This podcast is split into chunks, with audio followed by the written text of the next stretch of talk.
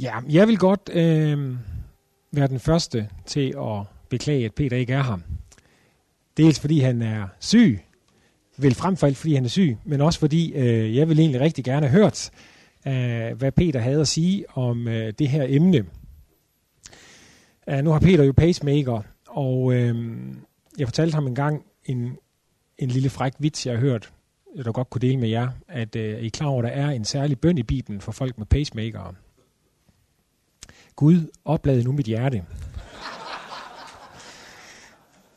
Men, øh, ja, nej, øh, det var en lille frække en. Men altså, den gik ind. Okay, godt.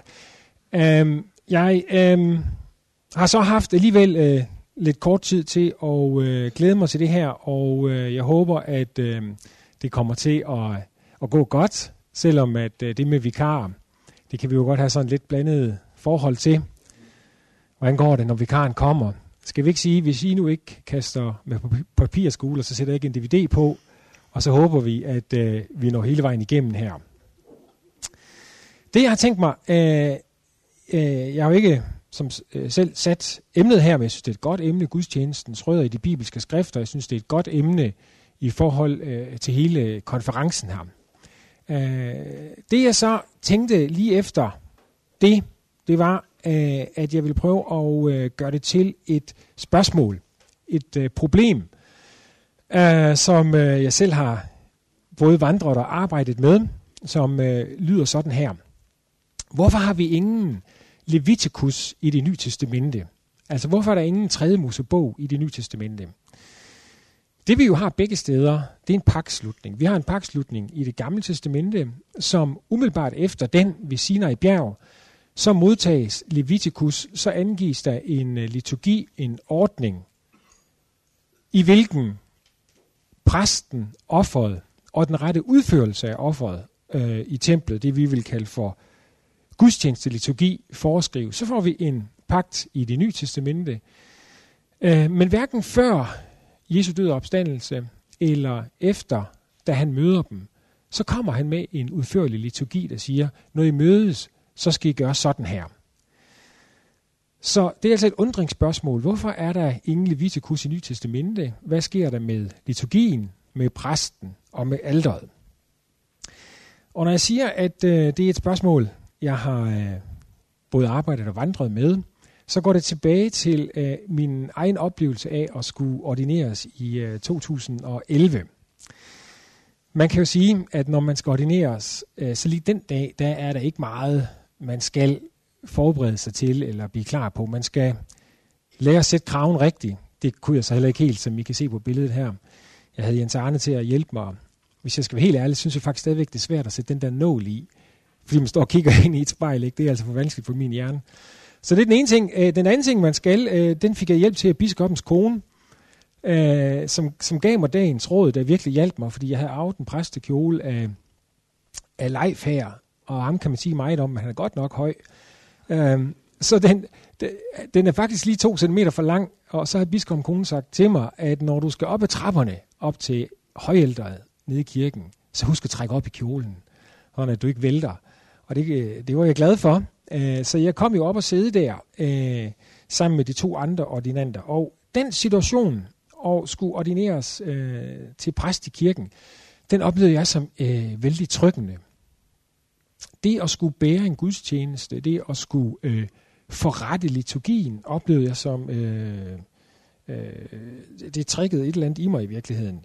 Øh, og den bedste hjælp, jeg fik til at blive klar til den her situation, det var at gennemlæse anden og tredje Mosebog.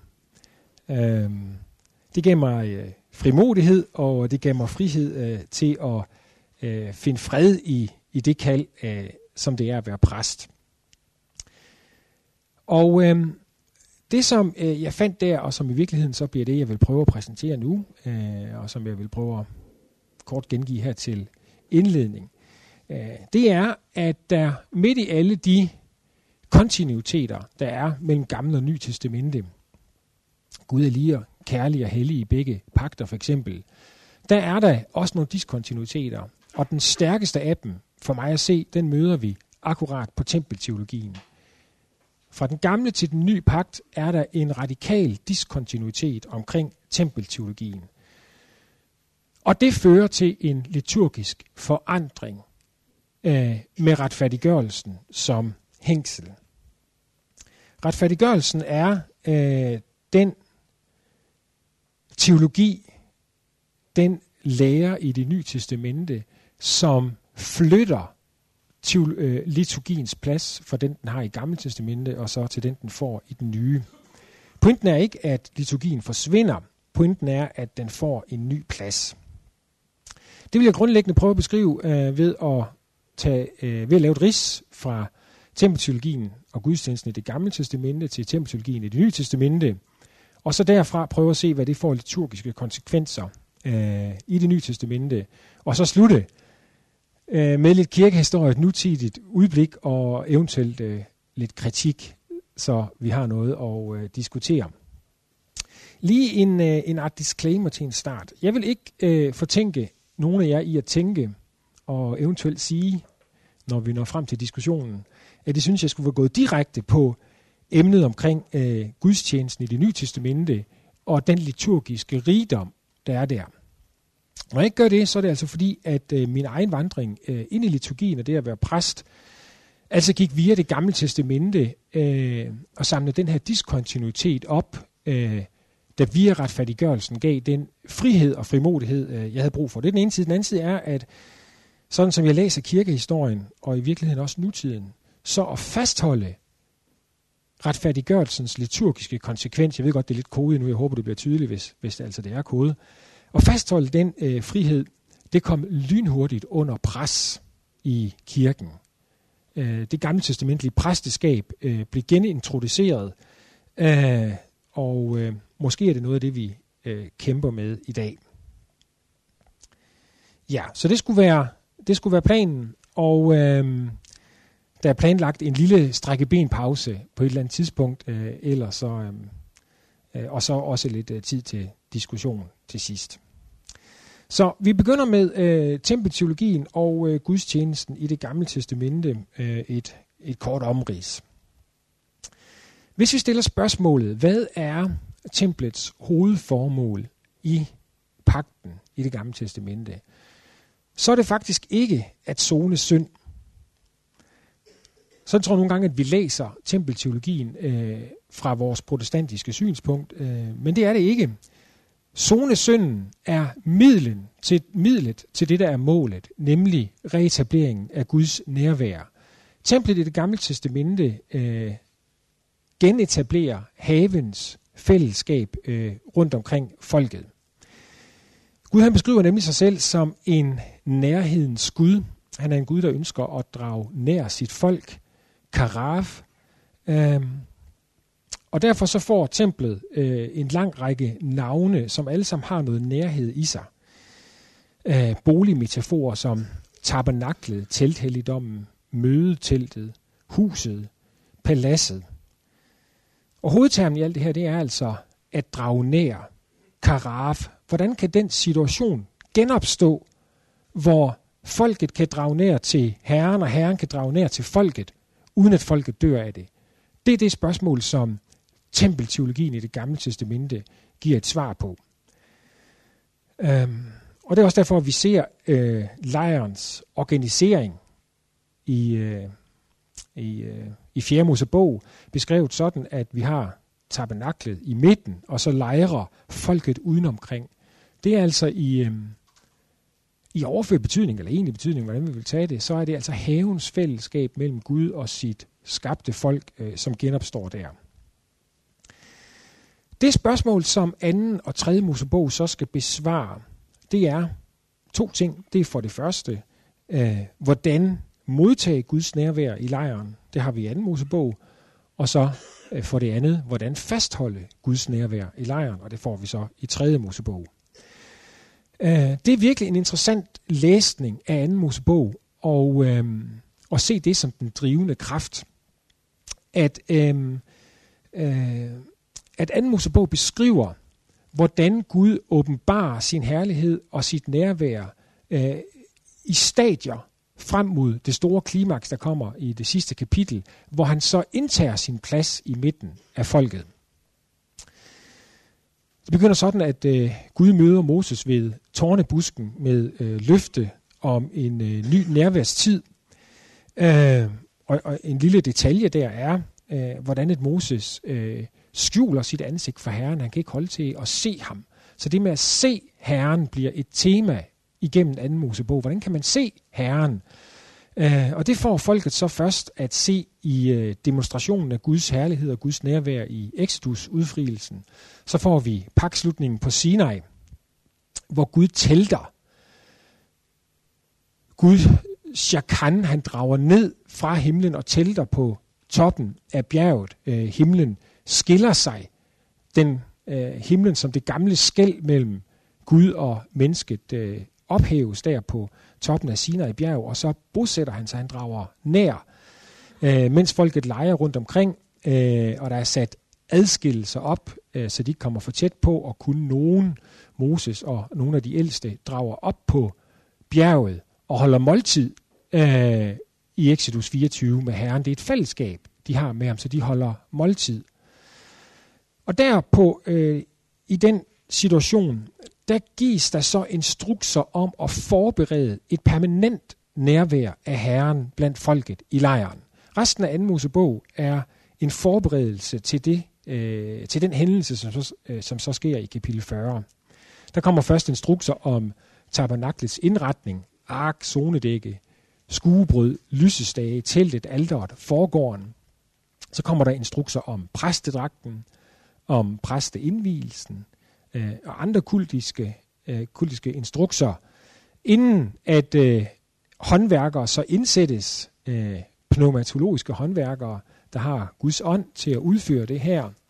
Og så ankommer vi øh, til kapitel 40, øh, hvor øh, vi nøje får beskrevet, hvordan at Moses stiller det hele op. Øh, det fortælles sådan i slow motion. Det er virkelig et, et dramatisk øjeblik i Israels historie, og i frelseshistorien, inden øh, vi så får øh, vers 34, 40-34, så dækkede skyen dækkede åbenbaringsteltet, og Herrens herlighed fyldte boligen. Moses kunne ikke gå ind i åbenbaringsteltet, fordi skyen havde lagt sig over den, og Herrens herlighed fyldte boligen.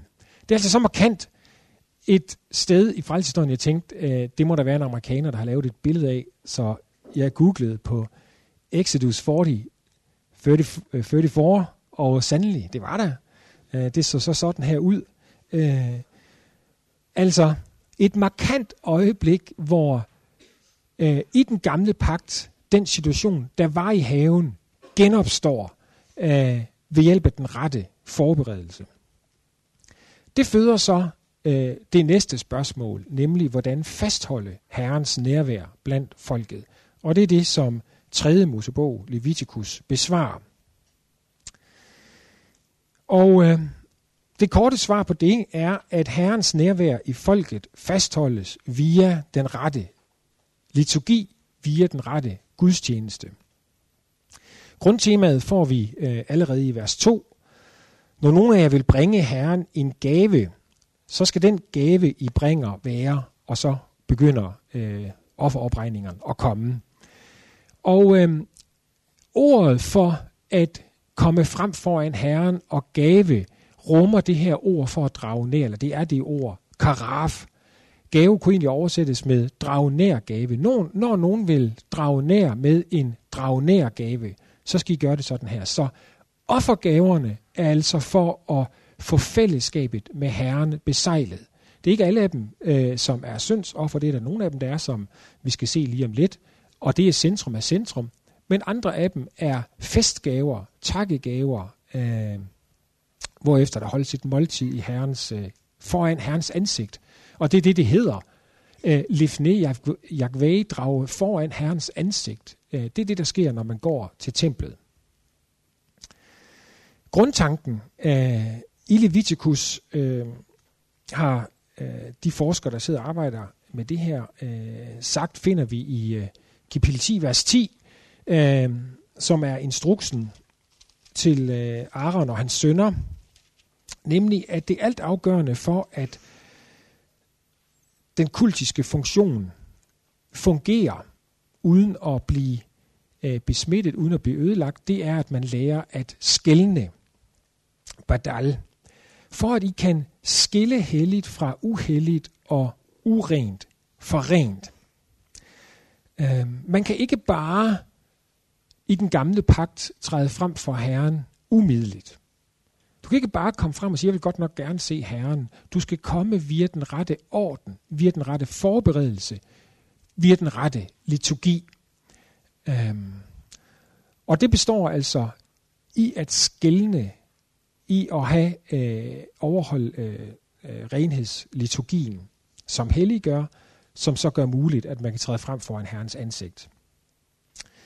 Og det er altså beskrevet i nogle nøje instrukser, som så følger øh, i resten af Leviticus. Der er fem grundtyper af ofre. Så er der præsternes indsættelse, som også nøje beskrives, og øh, så er der andre renhedslove rundt om øh, pagtens ark.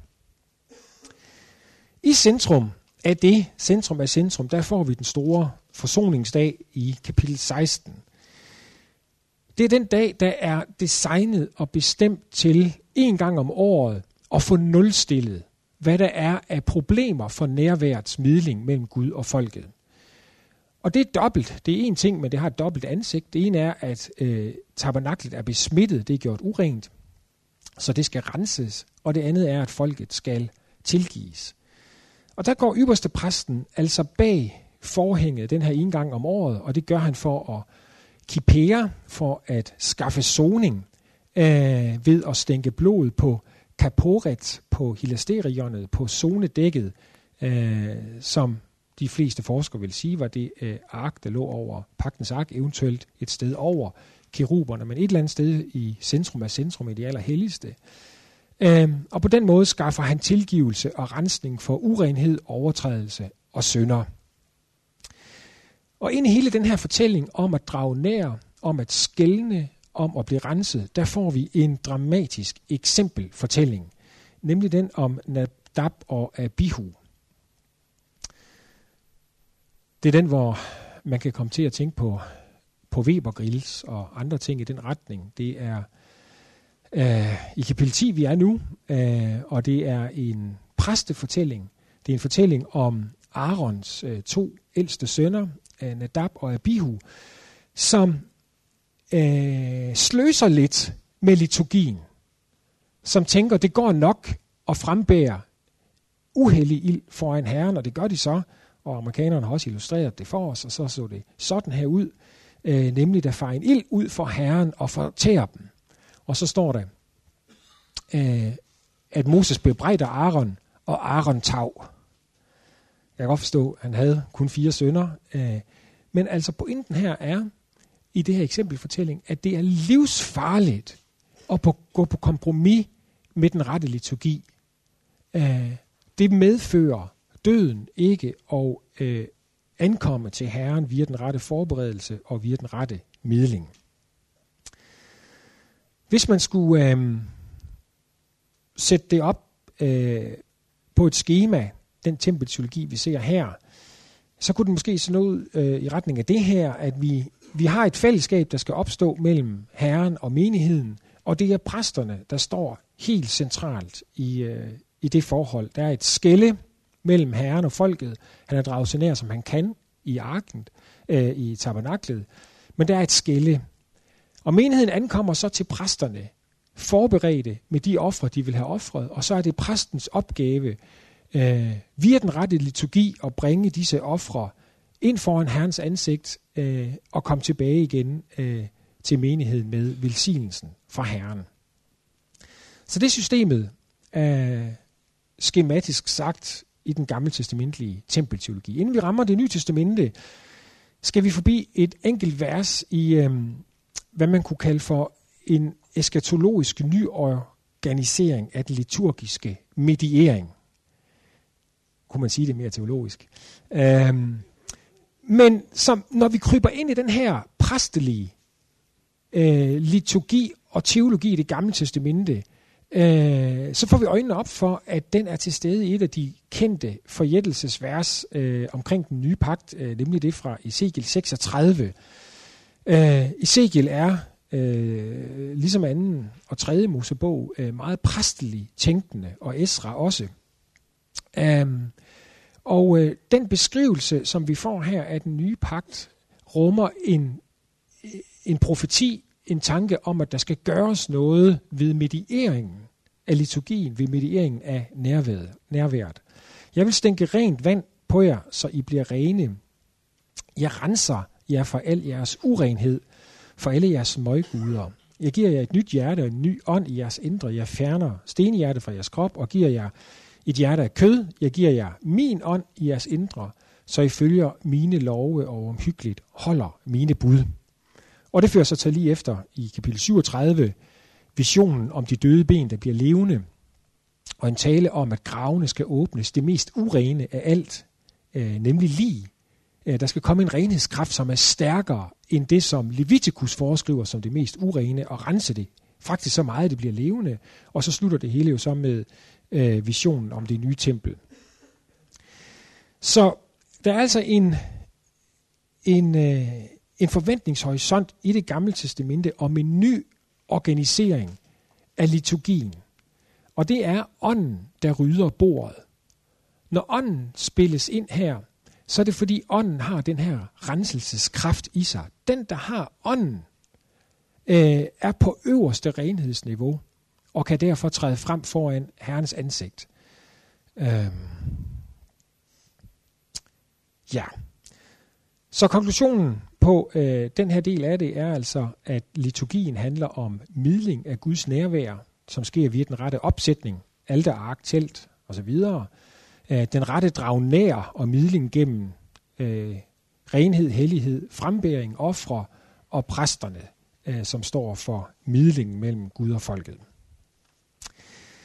Nu går vi så til øh, det nye testamente, øh, hvor vi først vil øh, se et kort ris af Nytestamentets tempelteologi. Det bliver kort, fordi at øh, det næste det er så, at vi skal prøve at se på liturgien, og det er jo hovedemnet. Øhm, hvis vi kort skal beskrive, hvad der sker med tempelteologien i det nye testamente, så vil jeg mene, at øh, vi ikke kan komme udenom, at Jesus beskrives som det nye tempel, som det endelige offer og som den endegyldige ypperste præst. Øh, han kom ikke blot for at rense templet. Han kom for at, øh, og, som, som den perfekte profet, der drager ind og siger, øh, jeres omgang med det hellige er sådan lidt øh, upræcis. Gør det bedre, øh, så kan Herren være her. Og han kom med en omstødelse og oprettelse af en helt ny måde at midle nærværet mellem Gud og folket. Øh, og der er selvfølgelig også, når vi taler Jesu død, øh, andre forklaringer på, hvad den betyder, øh, end den tempelkultiske. Øh, og det er jo en kæmpemæssig debat i forskningen. Øh, men jeg vil øh, våge den påstand, og ikke fordi jeg tænker, at, at det er specielt øh, provokerende lige i den her sammenhæng, men at den mest centrale beskrivelse af Jesu død i det nye testamente, den er tempelkultisk. Jesus dør en tempelkultisk soningsdød. Og det skal vi se to eksempler på, og vi kunne have set flere selvfølgelig. Øh, men hvis vi tager Markus evangeliet, så har vi det tydeligste tydningsord Jesu død i 1424 lige inden korsfæstelsen. Det der er mit blod, pagtens blod, som udgives for mange. Øh, den eneste gammeltestamentlige reference til det går tilbage til pagtslutningen på Sinai. Så Jesus han placerer sig altså ind det sted, hvor den første pagt bliver givet, som forordner øh, templets funktion. Øh, og at det er intenderet bliver så slået fast øh, med syvtommersøm, selvom igen, det er der en debat om i forskningen, øh, da Jesus dør, han udstødte et højt skrig af og forhænget i templet flængedes i to dele fra øverst til nederst. Der er for eksempel en debat om, hvad er det for et forhæng, der tænkes på, er det det inderste, eller er det det yderste. Men læst ind i den tempelkultiske sammenhæng, så øh, er det et rimeligt forslag at se det som det inderste. Det er altså en reorganisering, en ny organisering af adgangen. Det er som ypperste præst, Jesus ikke bare går ind bagved, men han flænger det. Han smider en bombe ind i det gamle system, eller Gud gør det. passivum divinum øh, fra øverst til nederst. Hvis man øh, synes, der er lidt øh, utydelighed omkring øh, Markus evangeliet, øh, sådan som, øh, som nogle forskere vil sige, jamen, så synes jeg, det bliver sværere at øh, sige, at det er der også omkring Paulus. Øh, et sted, som meget tydeligt tolker Jesu død tempelkultisk, har vi i Romerbrevet 3.25, hvor Paulus helt ned på ordniveau, det er så det, der mangler ved, ved Markus. Han mangler lige de der pengeord, øh, øh, som Paulus han så giver os. Der rykker vi altså ind i det allerhelligste. allerhelligste. Ham gjorde Gud, øh, ham fremsatte Gud, ham stillede Gud op foran, altså vi ser selve det her protidemi øh, rummer noget tempelkultisk i sig og bærer offeret frem øh, foran det allerhelligste. Øh, ham gjorde Gud, ham fremsatte Gud ved hans blod til et sonoffer, et hilasterion, øh, kaporet i det allerhelligste, ved troen for at vise sin retfærdighed, fordi han havde lavet de tidlige, tidligere syndere ustraffet. Og et andet sted for Paulus, 1. Moses 2.5, øh, for der er kun, øh, for der er én Gud og én formidler, en mellemmand, en messites, mellem Gud og mennesker, mennesket Jesus Kristus. Og så har vi ikke engang været inde i Hebræerbrevet. Det kunne vi jo så også have været, øh, for at altså, argumentere for den her pointe, at Jesu død i Ny Testamente er tempelkultisk. Og den er tempelkultisk på en måde, som er en bombe i det gamle system, som omstøder det. Øhm, og hvis vi går tilbage til vores model, Øh, så kunne det se ud som noget i den her retning, at hvor præsterne, offrene og liturgien i den gamle pagt står som midlingen, ja, så indtager Jesus den plads i den nye pagt. Og det fællesskab, der opstår mellem Herren og menigheden i Jesus, det sker i åndens rum. Øh, en pneumati i åndens rum er et, øh, et omkvæd, øh, når den nye pagt beskrives. Det er et åndens rum, et åndens lokale, i hvilket menigheden drager Herren nær øh, i Jesus. Ja, nu kunne vi så for så vidt øh, sige case closed, og øh, sige nu har vi haft øh, et fint oprids af noget zoningsteologi, noget tempelteologi, og øh, jeg vil øh, påstå, eller mene, at øh, det er måske det, vi ofte gør. Øh, vi lærer tempelteologien og zoningsteologien øh, ligge på den ene side, og så en anden dag, så går vi til eklesiologien og liturgien og ser, hvad den siger. Det, som øh, jeg gerne vil øh, herfra, det er at drage en linje mellem dem, nemlig at vise, hvordan at netop tempelteologien og zoningsteologien øh, i den nye pagt øh, omdefinerer liturgien. Nu har jeg skrevet en pause på mit papir her. Spørgsmålet er, om vi lige skulle... Øh, skal vi have fem minutter, inden vi går til det? Der bliver nikket. Så er det, er det fem minutter, Kurt? Så lige øh, fem minutter til øh, toilet og hvad man ellers skal, og øh, så går vi i gang igen. Så er vi, øh, så er vi for så vidt kommet til den spændende del, hvor øh, vi nu skal se øh, et bud på, hvad der sker med offerteologien og liturgi tænkningen i det nye testamente på baggrund af den paksændring, øh, der sker. Øh, den forsvinder nemlig ikke. Det er lidt sværere med, med præsten. Øh, men øh, offer- og liturgi-tingen forsvinder ikke. Den flyttes blot. Og man kunne tegne det som øh, noget i den her retning. Nu siger jeg blot, men øh, det mener jeg egentlig ikke, for det er en ret stor ændring, der sker. Øh, men vi starter lige med at øh, se på offerterminologien, og der var det faktisk en, øh, øh, det var en kæmpe overraskelse for mig. Jeg, det var de steder, hvor jeg var lige ved at falde ned af stolen. Der sker ikke så meget på en teologisk lærers kontor. Så en gang imellem falder man ned af stolen, ikke? Men jeg var tæt på at falde ned af stolen faktisk, da øh, sidste gang Carsten Wang og jeg havde bibelsk teologi, og, og, og der havde jeg i forhold til for, øh, forrige gang, vi havde det, arbejdet noget med med det her i det gamle testamente, og øh, kom så til at læse Paulus' brug af offertermer, kultiske termer, øh, i sin breve. Han genindfører faktisk kultiske termer øh, på en overraskende måde, øh, meget frimodig måde, blot et nyt sted i troens landskab.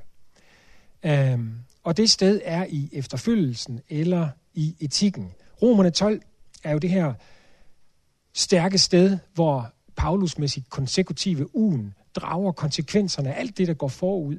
Hele retfærdiggørelsen og opstandelseslæren øh, og forholdet mellem jøder og hedninge, som vi har ind til kapitel 12, opsummerer så her i dette ugen, så formaner jeg jer, brødre, ved Guds barmhjertighed til at bringe paristemi, øh, stort set det samme som proistemi, vi havde lige før i kapitel 3, 25. Bringe jeres læmer som et levende og helligt offer, et tysia, der er Gud til behag. Det skal være jeres åndelige latreia, jeres åndelige gudstjeneste. Og det er ikke bare et sted, han gør det. Øh, det gør han en lang række steder. Det er fuldstændig det samme, vi har i 1. Peters brev med omtalen af, af det nye præsteskab.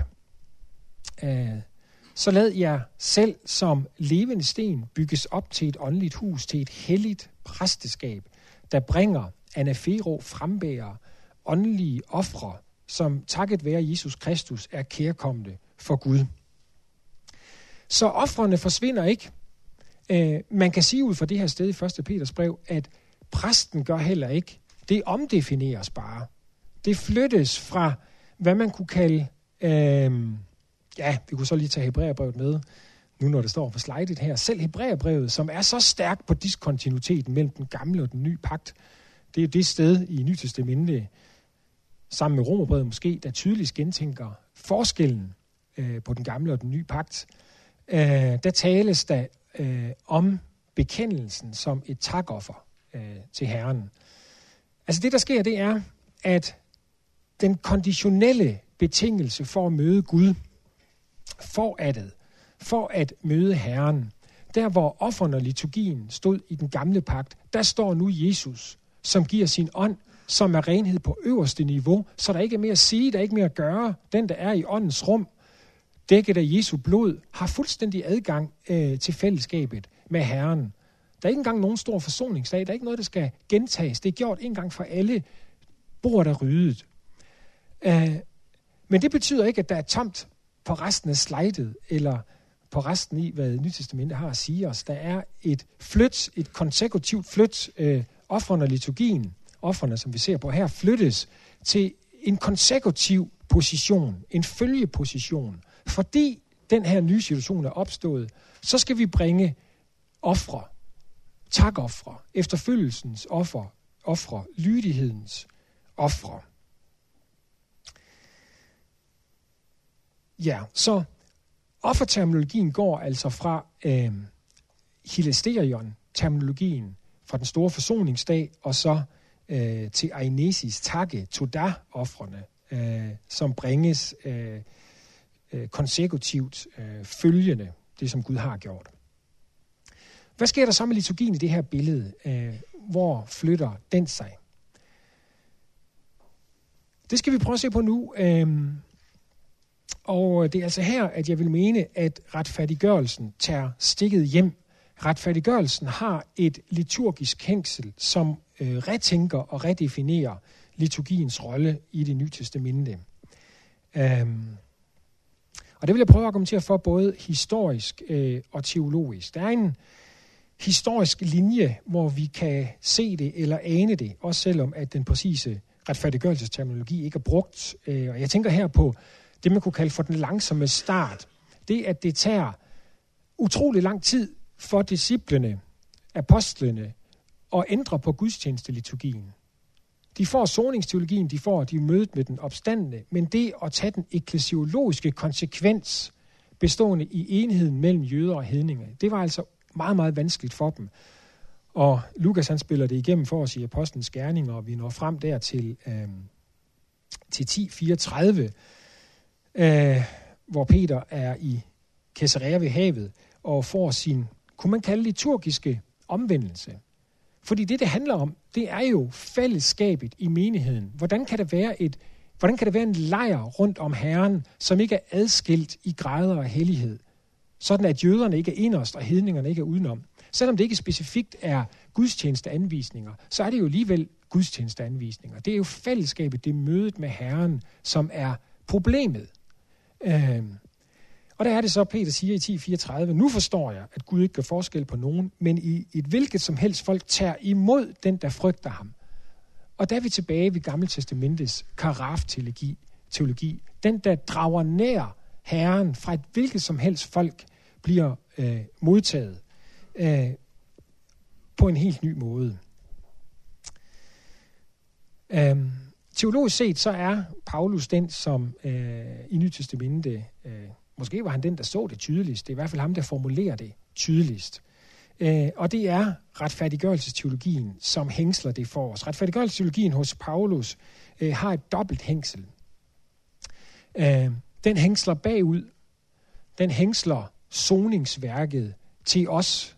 Øh, det kunne være en måde at formulere det på, øh, som jeg tror er øh, meget rigtigt. Sådan har man ofte formuleret det med blandt andet med henvisning til Luther, at det er soningens nutid. Retfærdiggørelsen er soningens nutid. Dens base er altså midlingen af forholdet mellem Gud og os.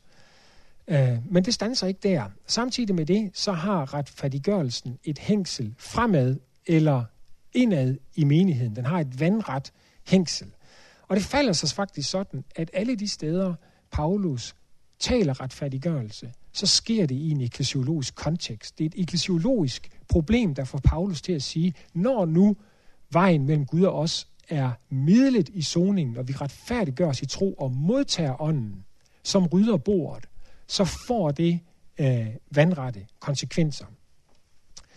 Tydeligst øh, har vi det i Galaterbrevet.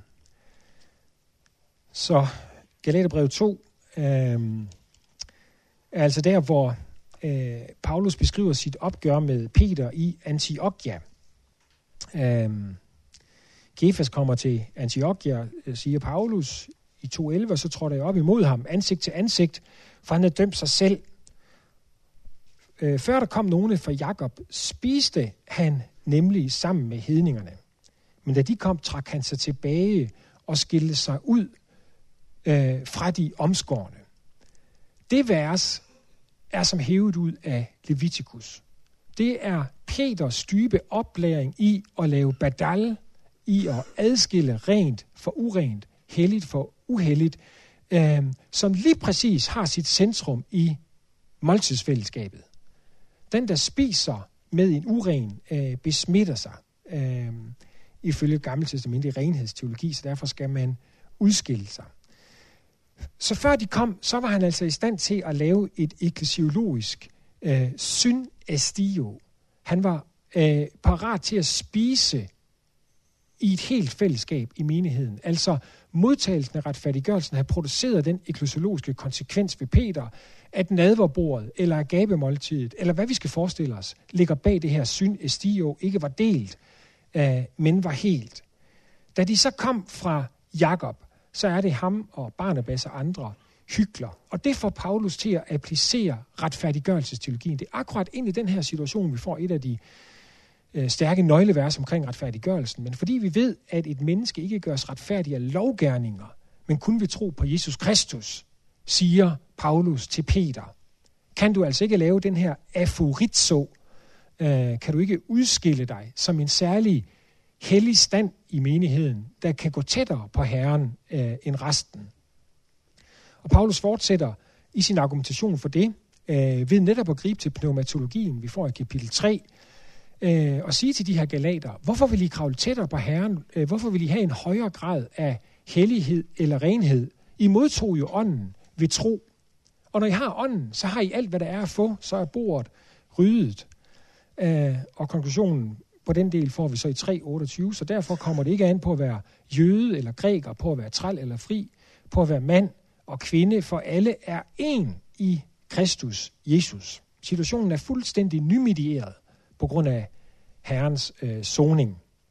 Det er det samme, vi har i Romerbrevet 3.25, Hilasterien verset øh, følges op på 3.30, øh, hvor Paulus øh, drager den eklesiologiske konsekvens og siger, at der er samme retfærdiggørelse, både for jøder og for hedninger, og det fører så til 9-11, øh, som er øh, den dybeste gennemtænkning af forholdet mellem jøder og hedninger.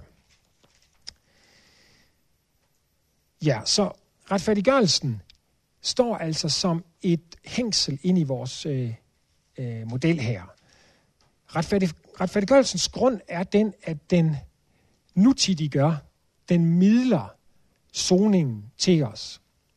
Og så har den et hængsel, et liturgisk hængsel, fremad ind i menigheden, som omgør liturgiens plads. Der gives ikke en renhedsregel eller en forskrift eller en udskillelse, der gør, at på den måde møder du Herren mere helligt end andre. Det er, øh, Øh, det er for så vidt, øh, det var måske en af de mest centrale, jeg har at sige øh, i mit foredrag her, det, var, øh, det, det er den her pointe, at det altså er øh, retfærdiggørelsen, som giver liturgien en ny rolle i Nytestamentet. Øh, med det som baggrund, så øh, kommer vi så nu endelig, vil nogen måske tænke og sige, så til, jamen, hvad sker der så med liturgien på den baggrund i Nytestamentet? Det vil jeg prøve at øh, give et ris af, øh, ved først at tegne, øh, hvad man kunne kalde for nogle øh, formelle kriterier op, og så derefter prøve at se reelt set, jamen, hvad finder vi så af liturgiske anvisninger i Nytestamentet? Øhm, og jeg vil øh, prøve den påstand af, at liturgien i Nytestamentet er udspillet mellem to poler. Der er to bærende principper, som holder den nytestamentlige gudstjeneste samling eller fællesskabssamling sammen. Den ene er en ordens tanke, og den anden er tanken om øh, nådens frie løb. Så først de formelle NT-principper, inden vi så kigger på det reelle indhold. Øhm, og de formelle principper øh, er altså så, som jeg foreslår her, disse to. Øh, for det første, det almindelige præstedømme, nådens frie løb. Det, som er den helt afgørende eklesiologiske nyhed i sammenligning med Leviticus, nemlig at midlingspræsteskabet ophører og menigheden opstår som det ene præsteskab. Den øh, Ezekiels pneumatologiske renhed øh, gives nu til enhver, der tror, og dermed bliver enhver midlingspræst, offerpræst i, øh, i gammeltestamentlig betydning. Det kunne man øh, se en lang række steder på. Øh, vi ser et her fra Efeserbrevet 4, 7, 16, som altså ind i det her lys er øh, et gudstjeneste vers. Det, er, det rummer liturgi i sig. Hver enkelt af os har fået nåden givet som gave tilmålt af Kristus. Kristus er udgangspunktet for enhver tjeneste. Og det er givet med et formål, nemlig for at udruste de hellige til at gøre tjeneste, så Kristi lægeme bygges op, i det hver enkelt led hjælper til med den styrke, det har fået tilmålt, så lægemet vokser og opbygges i kærlighed. Jeg lige vil sige det er så tæt på, som Paulus øh, kan beskrive med, øh, med smukke ord, hvad en gudstjeneste vil sige. Det er en gudstjenestebeskrivelse, det er en fællesskabsbeskrivelse i den nye pagt, øh, han taler om her. Så det er sådan en side, at øh, enhver i menigheden, enhver har det her katametron. Enhver har fået udmålt et stykke af metermålet. Og når enhver i menigheden lægger sin centimeter eller millimeter, eller hvad det bliver, ind i ligningen, så bygges lægemet op, så det vokser op til ham, der er hovedet, og det er en vækst i kærlighed. Det betyder så ikke den her øh, pneumatologiske frihed, der er i menigheden, øh, at den ikke kommer sammen med en orden, en struktur. Øh, det er der. For eksempel 1. brev 14.40, øh, hvor Paulus jo virkelig er i gang med at, og, øh, at give de her korinter øh, frimodighed til at jage åndens gaver, så er han helt tydelig i, at det skal ske efter en sømmelighed og efter en struktur. Det skal gå ordentligt til sig. Der bruger han begrebet taxis. Der skal være en taksonomi, der skal være en orden i menighedens samling. Noget andet, der også skal være, øh, er, øh, der skal være en kaldelse. Første Thessalonikerbrev 5.12. Brødre, vi beder jer om at påskynde dem, der slider i blandt jer, og står i spidsen for jer i Herren og vejleder jer. Der er altså nogen i menigheden, som er foranstillede, som er øh, pro-istemid. De er stillet frem foran øh, med et særligt øh, leder- eller ordensansvar, øh, hvordan man vil formulere det. Øhm, for det andet, så mellem disse to principper om nådens frie løb og strukturen, så finder vi i det nye testamente reelt øh, liturgisk indhold. Øh, det har jeg delt i øh, to dele. Øh, ved på den ene side at sige, øh, jeg tror der er øh, faktisk tre for, når vi kommer til stykket. Jeg tror, når vi taler gudstjeneste samlinger, øh, at så er der tre særlige definitoriske vers, som beskriver sammenkomsterne. Apostlenes Gerninger 2.42, 1. Korinther 14.26 og Kulsenserne 3.16. Apostlenes Gerninger holdt da fast ved apostlenes lære og fællesskabet ved brødets brydelse. De holdt fast ved apostlenes lære og fællesskabet ved brødets brydelse øh, og ved bønderne. 1. Korinther 14.26. Hvad der brødre, når I kommer sammen? Altså, når I kommer til gudstjeneste, når I kommer til fællesskabet, så har den ene en salme, en anden en belæring. En har en åbenbaring, en har en tungetale, en anden har tolkningen. Alt skal være til opbyggelse. Kolossenserne 3.16. Lad Kristi ord bo i rigt mål. Hos jer underviser forman med al visdom hinanden, med salmer, hymner og åndelige sange. Syng med tak i hjertet, i jeres hjerte til Gud. Så det kunne være, det kunne være nogle særligt definitoriske vers. Hvis vi så virkelig sætter lupen på og prøver at skimme Nyt Testamente igennem for øh, ikke liturgiske anvisninger, hvad, jo nogle af dem er liturgiske anvisninger, eller menighedssamkomstanvisninger, andre det er bare den praksis, der var der. Ja, så vil jeg skyde på, at det kommer til at se sådan her ud. Hvis jeg har overset noget, så hører jeg det øh, endelig, så listen kan blive mere komplet. Men de kommer sammen, de mødes. Det er nok så vigtigt at understrege, det er at komme sammen. Øh, de kommer sammen i Jesu navn den første dag i ugen. De fejrer nadver. Øh, en af de ting, der er øh, indstiftet og befalet af Jesus, ligesom dåben er det. Fællesskabet nævnes ofte og formanes der jo meget om hos Paulus. Læreren, evangelielæreren og forkyndelsen, som jo også er befalet af Jesus. Øh, de samtaler, der er profeti og åbenbaring, der er tungetale og tolkning, der er lovsang, tak og forbøn, helbredelse under og faste. Det var min støvsugerliste, hvis man skulle sige det på den måde, øh, øh, så langt som jeg har kunne finde eksempler på ting, der foregår i menighedernes samlinger i Nytestamentet. Det er så ofte blevet foreslået, og jeg tror med god rette, at man kan sige, hvis man skal prøve at øh, anslå, om der er en model bag ved det her, at så bliver det synagogegudstjenesten, som står som model. Det er jo ikke specifikt påbudt, som vi vender tilbage til lige om lidt. Det er ikke sådan, at der står, sådan skal vi gøre det, som jeg også sagde det til indledning. Men det er et rimeligt forslag, at øh, synagogegudstjenestens grundled var det, der gik igen i, den øh, første, i de første menigheders samling. Altså bøn, lovsang, skriftlæsning, prædiken og, øh, og almisser.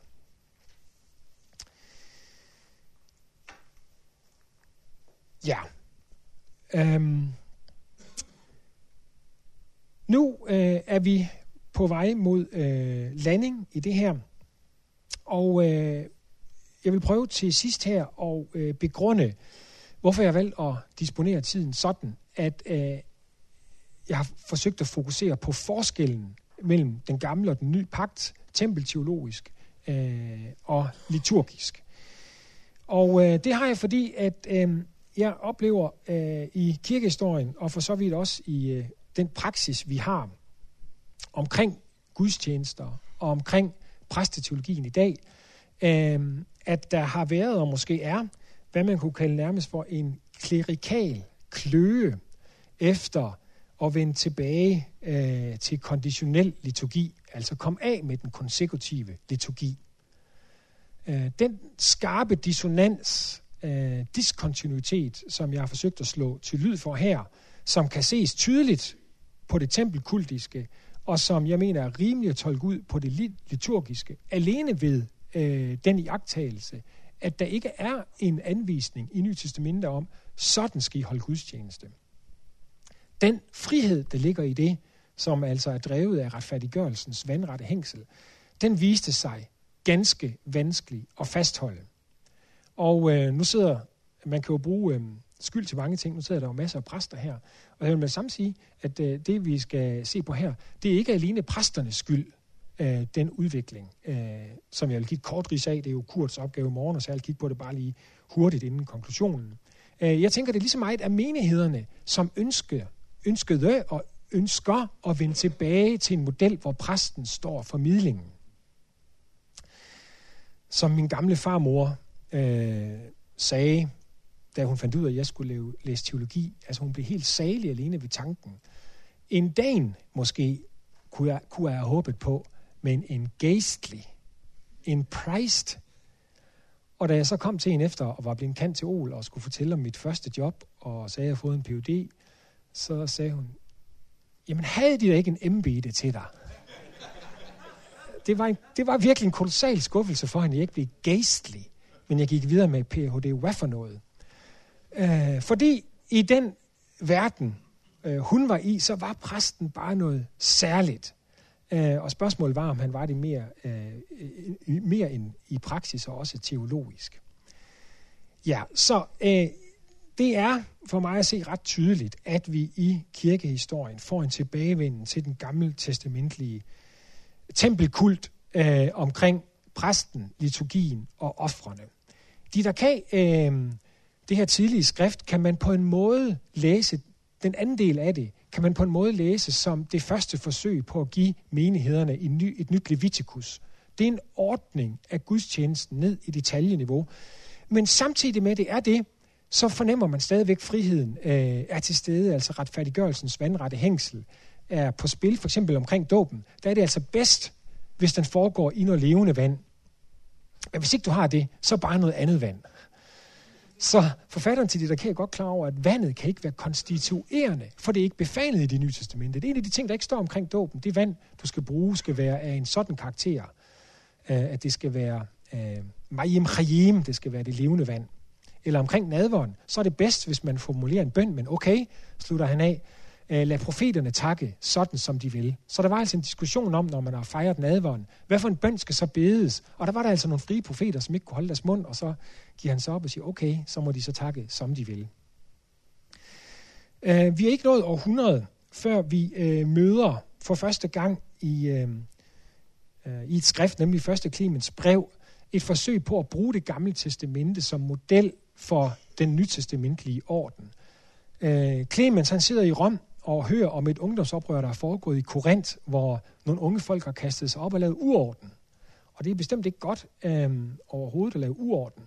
Øh, men spørgsmålet er, om hans argumentation øh, for, hvordan orden skal genoprettes, øh, er det gode. Han gengår nemlig den gamle testamentlige levitiske kult, alle offrene, øh, og konkluderer så på den baggrund i kapitel 40, fordi at der er denne orden, så skal disse unge folk underlægge sig øh, menighedens ledelse.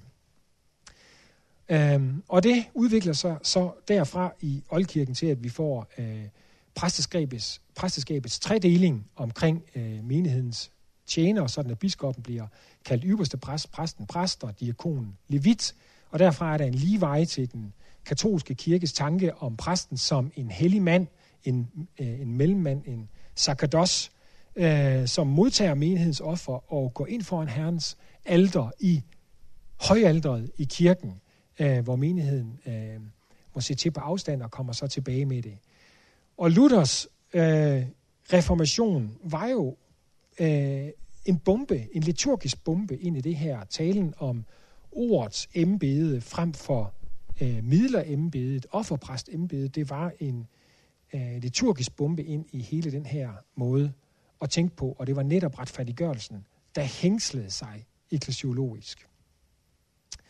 Det, der så er mit øh, slutlige øh, spørgsmål, mit afslutningsspørgsmål, øh, det er, om vi har brug for en nutidig konsekutiv pille omkring vores liturgiforståelse og vores øh, præsteliturgi. Hvis, øh, præsteteologi, hvis øh, vi lever i en konsekutiv liturgi, øh, af min egen oplevelse, så bliver liturgien borget af frihed og glæde. Den ophører ikke med at eksistere.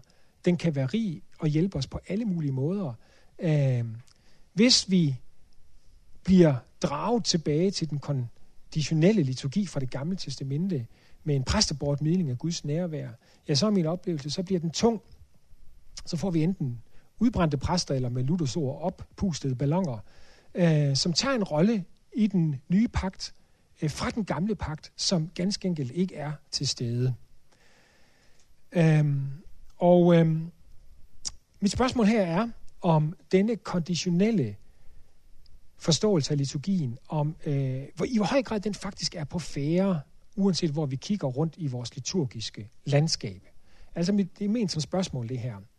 Øh, har vi særligt liturgisk prægede kirker, hvor præsten øh, i ritualerne kommer til at stå som midleren af Guds nåde? Har vi en særligt lærebevidste kirker, hvor Guds nåde bliver midlet alene i præstens prædiken? Og den her er måske den mest overraskende, øhm, hvis ellers der er noget rigtigt i det, jeg foreslår her, eller stiller spørgsmål omkring. Øhm, har vi i performerkirken en midling af Guds nærvær via præstens show eller salvelse?